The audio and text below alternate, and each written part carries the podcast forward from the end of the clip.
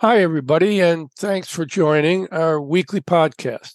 I'm Robin Lewis, founder and CEO of the Robin Report, and along with my co host, Shelley Kohan, um, who's also an associate professor at Fashion Institute of Technology, we welcome you to today's conversation. And a little strange when three plus three does not equal six. Shelley, you know, I like that. yeah, to you know, to examine and add insights into a big current event is really one of the things we're we are all about, right? I mean, it, it, it, we get the big events and, and we do add insights. And in my mind, I I think one of the most uh, significant and arguably more questionable events over the past week was the announcement that Tapestry is going to acquire Capri. Yes. Uh, yeah. It's it's it's dollar wise, investment wise, the numbers aren't that big, but it is a huge event um, combining questionable brands into one house. Anyway, uh, Joanne, and I have a hard time pronouncing her name. Um, do you know how to pronounce her name, Shelley? Joanne Crevoiserat. Crevoiserat. Crevoiserat. Uh, she is the CEO and former CFO of Tapestry. And uh, she oversees the brands uh, Coach, Stuart Weitzman, and Kate Spade. And John Idol is current CEO of Capri and former CEO of Michael Kors. Right. Which, by the way, Shelley, we'll get to, but it offers an interesting backstory uh, during his tenure running uh, Michael Kors. And um, as head of Capri, uh, in addition to Michael Kors, uh, Capri also uh, has Versace and uh, Jimmy Choo in its stable. Um, and by the way, Idol was getting ready to retire or leave his role as CEO of Capri, but he decided to stay until uh, the deal with Tapestry uh, is completed. So, as Crevoiserat uh, was former CFO of tape, uh, Tapestry, I believe her financial skills um, see a real opportunity in the combination, uh, both uh, synergistically and strategically. She believes there will be a $200 million savings uh, generated by marketing and operational sharing over the next three years. And she sees an immediate bump in combined sales as uh, as Tapestry pays $8.5 billion for Capri and the new combined company um, will be a $12 billion company. Okay, but a question I have is um, as astute financially as she probably is, the question hangs out there does she have uh, the strategic chops, so to speak? I don't know, because um, I don't know her that well. Does she really understand the brand positioning of all six of those combined brands, um, their mm. evolution, uh, where they would be categorically. Are they luxury, faux luxury, or hmm. expressive luxury? Are they aspirational lux- luxury or accessible luxury? I mean, how many number of levels do you have to have here? anyway, um, and um, who is their core consumer and how do they value these combined brands? Yeah, and also in what distribution channels do they expect to find uh, these brands? Um, in department stores, specialty stores, luxury stores, off price hmm. or outlet stores. So in addition to leadership, I think she has to be able to answer all of those questions, Shelley. And we we know that it's it, it's not an easy job, as well as her long term vision for the combined brands. Because if she and her teams don't have a handle on what they have today from all perspectives, how they got here, and what they plan for the future, then it's going to be a real struggle to uh, profitably grow that business. So, Shelley, right out of the box, uh, my opinion, I will tell you that neither Coach or Michael Kors are classic or truly luxury brands. They began as such, but they found a path downward. Mm. And at one point in their race down, roughly 70% of their revenues were coming from outlet stores. Wow. And let me tell you, no luxury brand has 70% of their revenues coming out of outlet stores, or they're no longer luxury brands. And certainly they're not in the class of LVMH, Kering, or other truly defined iconic uh, luxury brands. It's a joke. Yeah, well, Robin, this recent kind of a big deal is very controversial. And there's a lot of pundits getting out into the oxygen, so to speak, Yeah. for sure. Neil Saunders, who you know, the Yep. managing director of GlobalData, and he's considered a great source for strategic insights for the industry. He was quoted as saying, Tapestry and Capri's earlier moves, Coach acquiring Kate Spade, and then they purchased uh, Stuart Weitzman, constitute an attempt to achieve the quote unquote house of brands approach seen in Europe, which enables companies like LVMH and Kering to exert significant power and influence. Yet both have remained small by global standards and lack the heft of their European luxury rivals. Yep. And if you go into his further commentary, he's a bit more blunt. and he says that Michael Kors is a mess. It's a He declining said, wait, brand. wait, wait, wait. He said, what? Michael Michael- Kors is a mess. it's a Yeah. declining brand. Yeah. Um, while well known, doesn't have a clear position in the marketplace, lacks the prestige of many other luxury labels.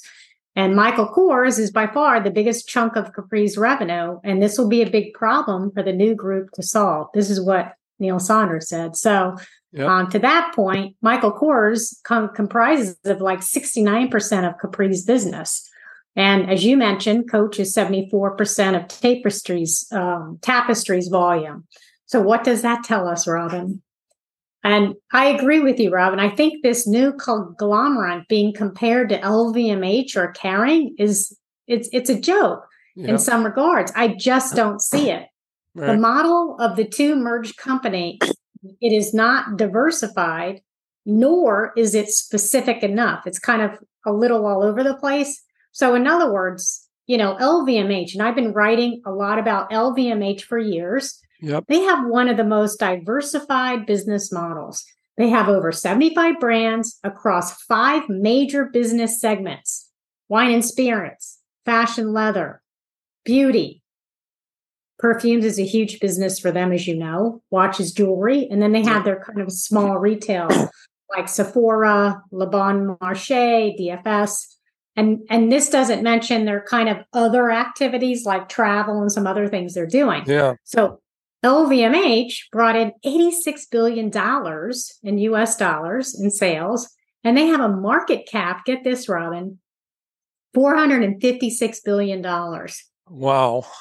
In Yeah. 2022, the profits were up 20, the profits were up 23%. Yeah. I mean, it- to even put Capri and Tapestry in the same language, I mean, totally crazy. Anyway, go ahead. And then and then I look at Kering, which is like the opposite of LVMH, and they're super very specifically focused on luxury. That's all they do. And they're beefing up that portfolio because they recently said they're gonna get a 30% stake in Valentino. So it has a very focused portfolio and did about $20 billion in 2022. Yep. So the big get bigger and better. Yep. LVMH may be making a play for Bergdorf Goodman. That would be a huge acquisition. Uh, and last in 2021, they acquired Tiffany. Yep. So if the sale with Bergdorf goes through, LVMH will literally own 57th Street to 59th Street on Fifth Avenue in New York City. Unbelievable.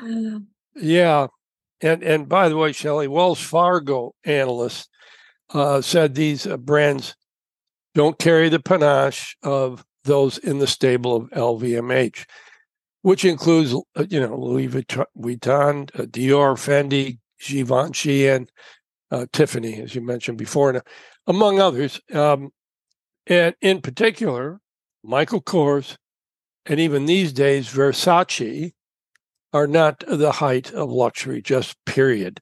Um, uh, Versace may be, but by the way, but they're very niche uh, so far. Um, and um, these statements, by the way, were made by Kristen Bentz, president of uh, KB Advisory wow. Group, who also called the deal a very interesting acquisition at a very interesting time. Hmm. Uh, that's sure what that means, but um, anyway, I don't necessarily think that LVMH. Oh, this, yeah, she went on to say this quote.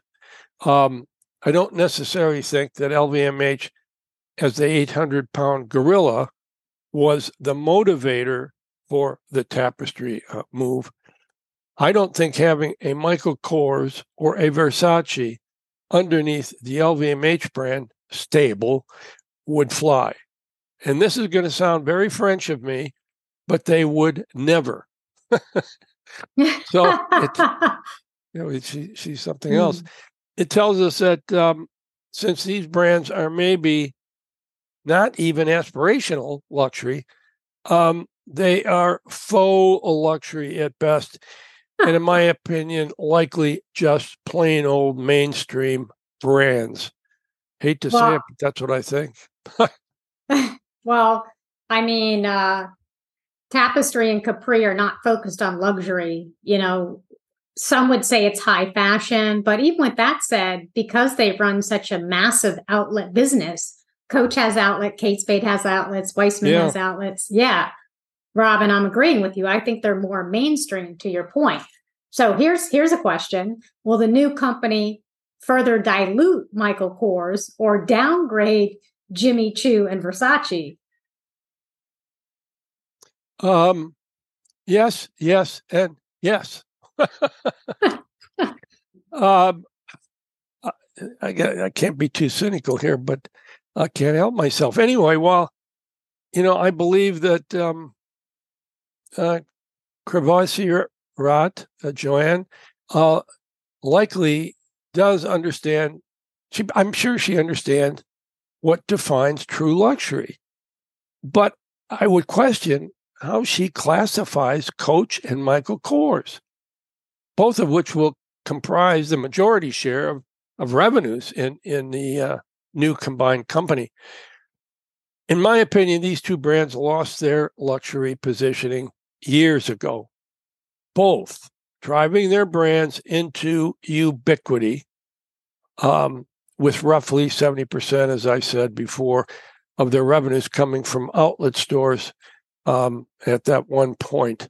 You know, and ubiquity is um, ubiquitous fashion, ubiquitous luxury is an oxymoron. anyway.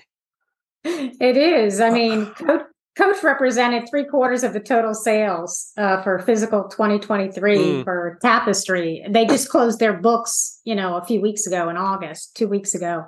And like you said, a large percent of that is outlet. So the other call out with the merger of these brands, these two big houses of brands, it's heavily reliant on accessories, which will be 67% of the business, and wow. shoes is going to be 15%. Yeah. Apparel, the apparel part will be about 10%. So there's just not enough product diversification yep. of offerings or differentiation. Yeah, I totally agree.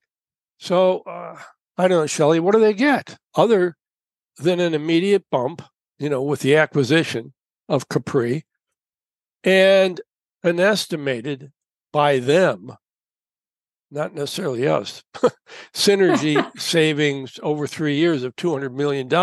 So Robin, they say. Robin, Robin, I got to jump in here for a second. Okay. So this, I this $200 million savings, it's not immediate. And they're going to be lucky if they can implement processes to make this happen in three years.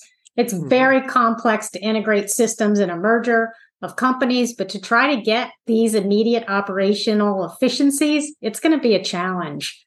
And I not to keep bringing up LVMH, who has yeah. mastered this strategy with tremendous scale advantages from marketing, operations, culture, not to mention hiring and retaining great people. There's so many opportunities for people to grow within LVMH.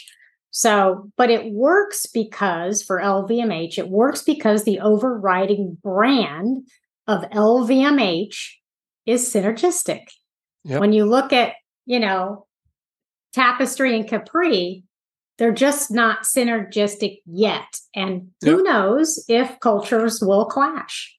Yeah. And also, Shelley, you have the same people running the new business, mm-hmm. the new combined business uh, for Tapestry and Capri, which really has not been able to, to compete with the luxury brands mentioned. Neither company has seen uh, resounding success with all of their acquired brands Kate Spade, Jimmy Choo, Stuart Weitzman, Versace, slow growth and challenged margins. So, how will acquiring more brands bring them to the luxury empire they are looking to build? Forget about it, Shelley. First of all, the combined company has only two questionable luxury brands at this point, and that's Jimmy Choo and Versace. Yeah, they started out as luxury, and but they're very just too small. They are very niche brands at this point. So, in my opinion, for them to scale into the major luxury field, I think it'll be near impossible. And and I and I think they're going to have enough debt issues um, that will make it um, impossible to acquire their way into a luxury quote unquote empire. well, you're absolutely right, Robin. Both companies provided lackluster growth during the past few years. So if you look at the pro forma revenue uh, cumulative uh, growth, it was 3% between fiscal year 18, fiscal year 23. So the two, both companies combined grew 3%. Hmm. If you look at the individual companies, Tapestry grew 2.5%, and Capri was slightly better at 3.5%. Yeah. And if you compare that to LVMH grew at 14% for the same time. Richemont grew at nearly 13%, and Kering grew at double digit pace. So all of this analysis, which was done by Yuval Rotem of Seeking Alpha, he did an excellent job breaking down all the financials. So uh, yeah. yeah, well, is there anything about this combo that will elevate them out of the everyday struggle of just ordinary brands? I don't know. At the end of the day, Robin, the brands are, like you said, they're just mainstream. I hope Versace and Jimmy Choo really stay luxury. Um, and Yuval, the guy from Seeking Alpha, Alpha he mm-hmm. said, and I like the way he said this, you know, Tapestry is trying to fix its own problems by acquiring another problematic asset. It doesn't usually turn out well, as according to most studies, ready, Robin? 70% to 90% of acquisitions fail. What a number. I, I did not know that. Amazing. Yeah, it's huge. And then here's another number that's going to knock you off your chair there. Following the acquisition, Tapestry's net debt should amount to approximately $9 billion. Oh, there you go. So yeah. that debt's that's going to be hard unless they can truly hit the ground running in terms of a turnaround. My eight ball says not likely. Your eight ball? well, I literally know, have an eight ball. well, you know, the, the timing is tough too. With the US markets down in discretionary spending, and consumers are really becoming more cautious uh, about spending, you know, which we've heard that from several companies and several retailers as well. So, uh, 61% of the combined brands' sales are in the Americas, by the way. So uh, the international expansion will be a key growth strategy for them. Um, and I think that may be one area of positive, uh, you know, positive results for them if they go about it right. Anyway, I also read they want uh, to focus on the DTC side, uh, direct to consumer side of the Right. business. But it's but the DTC is already at seventy nine percent of the total group's business. Interesting. You know, yeah, I mean, they should fix the the department store problem, where sales have been uh, reportedly down for Jimmy Choo and Versace. And you know, over a couple last couple years, Shelley, you and I have talked about the importance of the balance between direct to consumer and retail partners. So they got to get that wholesale part of their business uh, or the partnership side of the business with retailers. They got to get that straightened out. Anyway, um, at the end of the day, Shelley, uh, this acquisition may be a short term financial deal, but certainly not a long term strategic deal. As we said, this is a three plus three deal that does not equal six. Just saying. Great way to end our podcast, Rob. Oh. Yeah. For our listeners, you can find more of our podcasts on Apple, Spotify, Buzzsprout, and therobinreport.com. And please follow us on social media. Link in with us for the latest thoughts about the industry. And I'd like to say thanks again to everybody that joined us today. And if any of you have topics that you would like Shelley and I to cover, uh, just send me an email at robin at therobinreport.com. Thanks again.